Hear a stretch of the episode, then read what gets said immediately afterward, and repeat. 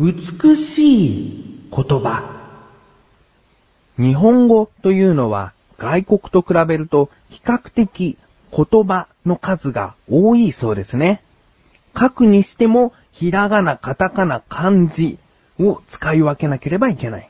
それだけたくさんの言葉が溢れている中、特にこの言葉は美しいなと思ったものをご紹介していきたいと思います。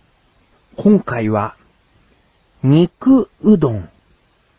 ああ、とても素晴らしい、いや、美しい言葉だなと思っております。まずですね、肉とうどんという言葉で成り立っているわけですね。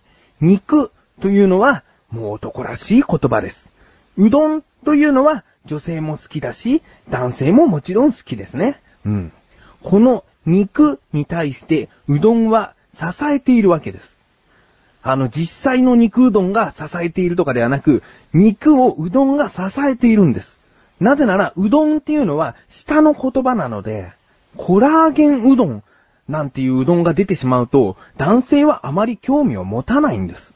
肉うどんだからこそ、男性はうどんにさらに興味を持つ。つまり肉はうどんに支えられてるんですね。そして、うどんは肉に補われているわけです。この二つの関係が綺麗にまとまっていますね。さらに、言葉の響きにも注目していただきたい。肉丼。これは、肉のくの字ですね。くの字の母音はうなので、スーッと読むことができるんです。肉丼。うを強調せずに言えますね。肉丼。ちょっと丼が汚らしいなと思われた方、いらっしゃるかなと思うんですけれども、例えばこれが肉風っていうものだったとします。肉風となってしまうと、あまりガツンと来ないんですよね。言葉にパンチがないために、あまり食べ物として興味が持てない言葉になってしまう。肉風。例えばこれを肉風と書いて肉風だとしても、肉風だったら肉ではない。じゃあ食べたくないよと思ってしまいます。なので、肉丼と、こう最後に軽く背中を押す感じですね。肉丼。これぐらいの主張がちょうどいいんです。えー、どうでしょうか。今回はですね、肉丼という美しい言葉をご紹介させていただきました。いやー、この番組はですね、なだらか向上心という番組なんですけれども、今回からたまに美しい言葉というコーナーをお届けしていきたいなと思っております。今、お聞きの方で、いや、この言葉も美しくないですか？この言葉の方が美しいですよというものがあったら、トップページにあるメールボタンをクリックして、なだらか向上心を選択して、タイトルに美しい言葉と書いて送ってください。できればですね、たくさん書いて送ってくださった方が、自分がその中から美しい言葉を選ばさせていただきます。ええー、なので、もしありましたら、そうですね、えー、最低3つ、それ以上であれば、たくさんたくさん書いて送ってください。いくつもあれば、いくつもご紹介していきたいなと思います。今後、自分の方からも美しい言葉があったら、このコーナーでお話ししていきたいなと思いますので、えー、皆様よろしくお願いします。ということで、肉うどん大好きな自分がお送りします。菊池城のなだらか向上心。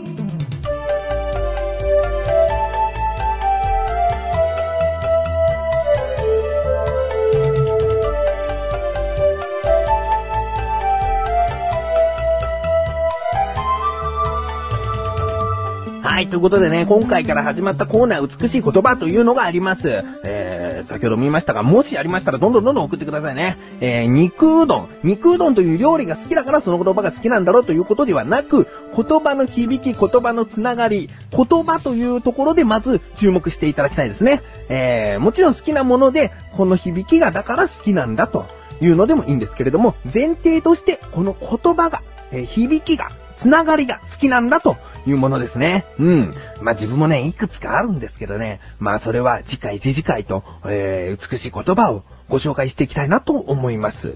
まあね、言葉がなければこの番組、いやいや、世界のラジオ番組なんつうのはお届けできませんからね。うん。まあ、そういうことでね、まあ自分は食べ物好きなんですよ。肉うどんも好きだし食べ物が好きなんですよ。ちょっとね、ツイッターというそのつぶやきコミュニケーションみたいなサイトがあるんですけれども、そこで単管って美味しいなって自分がつぶやいたら、単管って何ですか？というメールが届いたので、えー、ここで単管についてお話しさせてください。単管と聞いて、あ、これでしょってわかる方いますか？うーん、自分は直接食べるという前までその存在を知らなかったです。えー、何かというと、ポンカンとネーブルオレンジの自然勾配種のタンゴールの一種とされています。うん。主な産地は沖縄県や鹿児島の屋久島、奄美大島ですね。えー、自分はですね、神さんの実家の実家、神さんのご両親の実家が奄美大島なので、えー、そこに親戚がいる。親戚からわざわざ送ってくださるんですよ。その単管をね。えー、単管というのは字で書くと短いオケとも書きますし、オケのそのみかんの缶、気変に甘いですね。えー、書いたりするみたいです。うん。でね、この単管、とっても美味しいんです。自分は好きな果物は何と聞かれたら、もうベスト3にみかんが入ってるぐらい、もうみかん好きなんです。うん。だけど、八作だったり、夏みかんだったらってなると、トップ10にも漏れてしまうぐらい、あまり食べようとは思わないんです。なぜかというと、皮がちょっと分厚すぎる。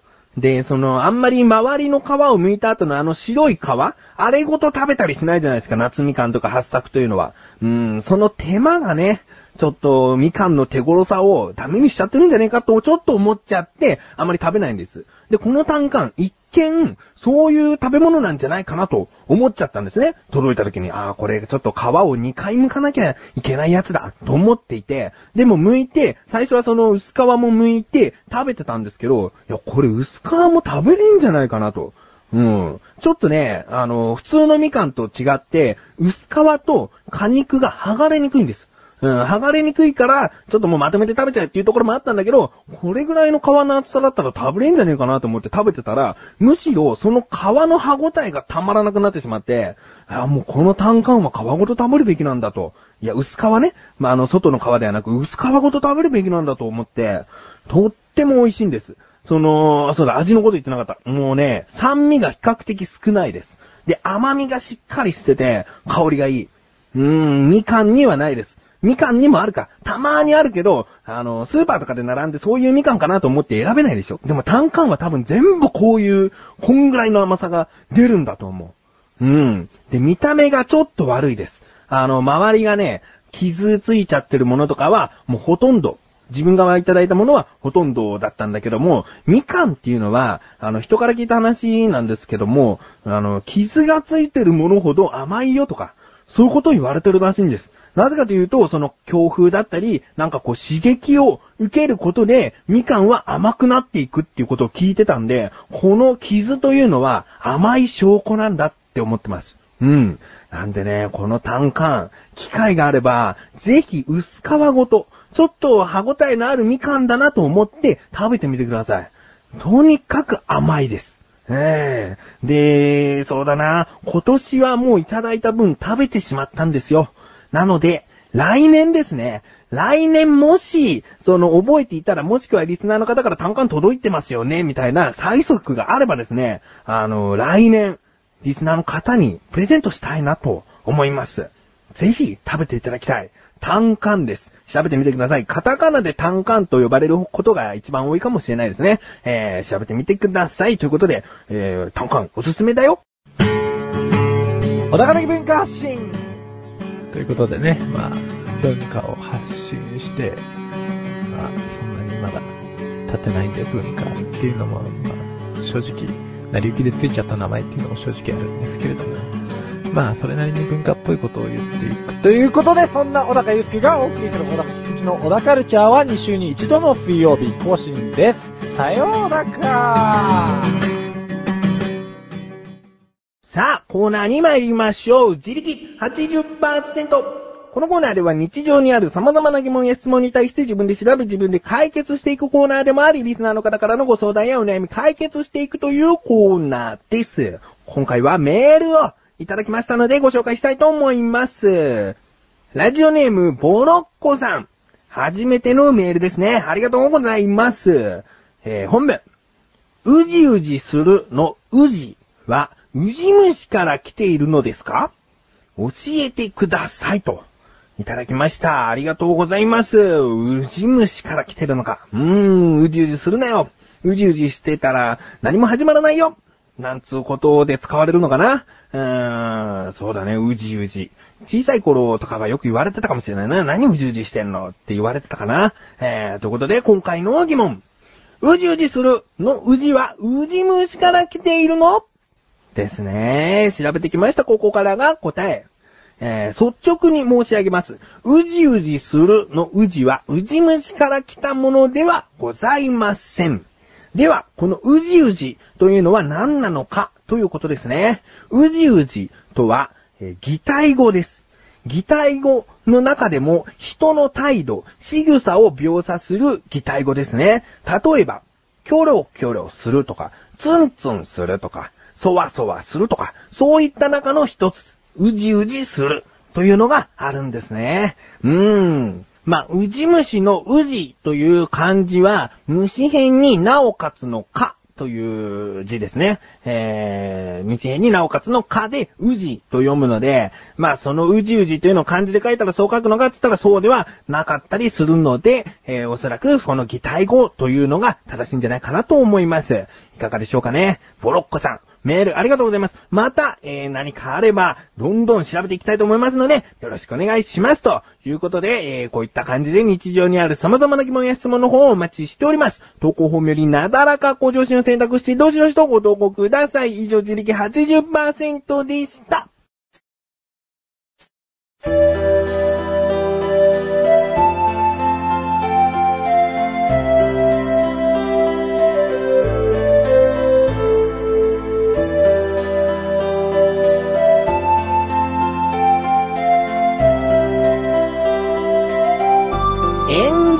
でーす。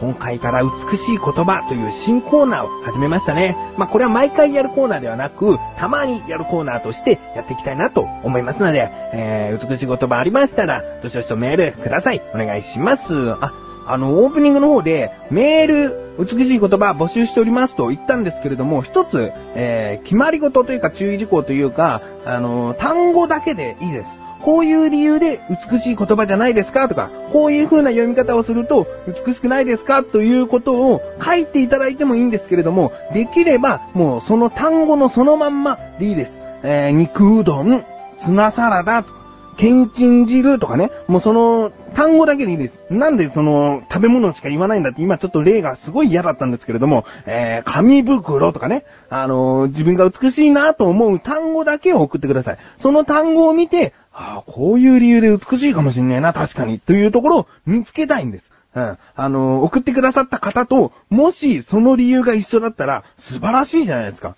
やっぱりこの単語は美しかったんだってなるじゃないですか。だから、できたらその単語のまんまでいいんです。それで、あの、一つのメールに対して三つぐらいは書いていただけたら、その中で言えば、これが美しいかなとか、いや、もうこれが飛び抜けて美しい言葉ですねとか、そういうことをね、お話ししていきたいなと思っているんです。うーん、何があるかな。まあ、今から言う例は美しい言葉ではないですけれども、ブルドーザーとかね。もう全然美しくないけど、そういうもう単語をね、えーあと、そうだな、ブルドーザーとかそういう言葉でもいいんですけれども、肉うどんとかね、何か二つの言葉が一緒になって、ちゃんと意味が持っているものっていうのもいいですよね。例えば、えー回転テーブルとかね、えーそういう二つの言葉が重なって、美しい言葉になってますねっていうのを送ってください。ということで、お知らせでーす。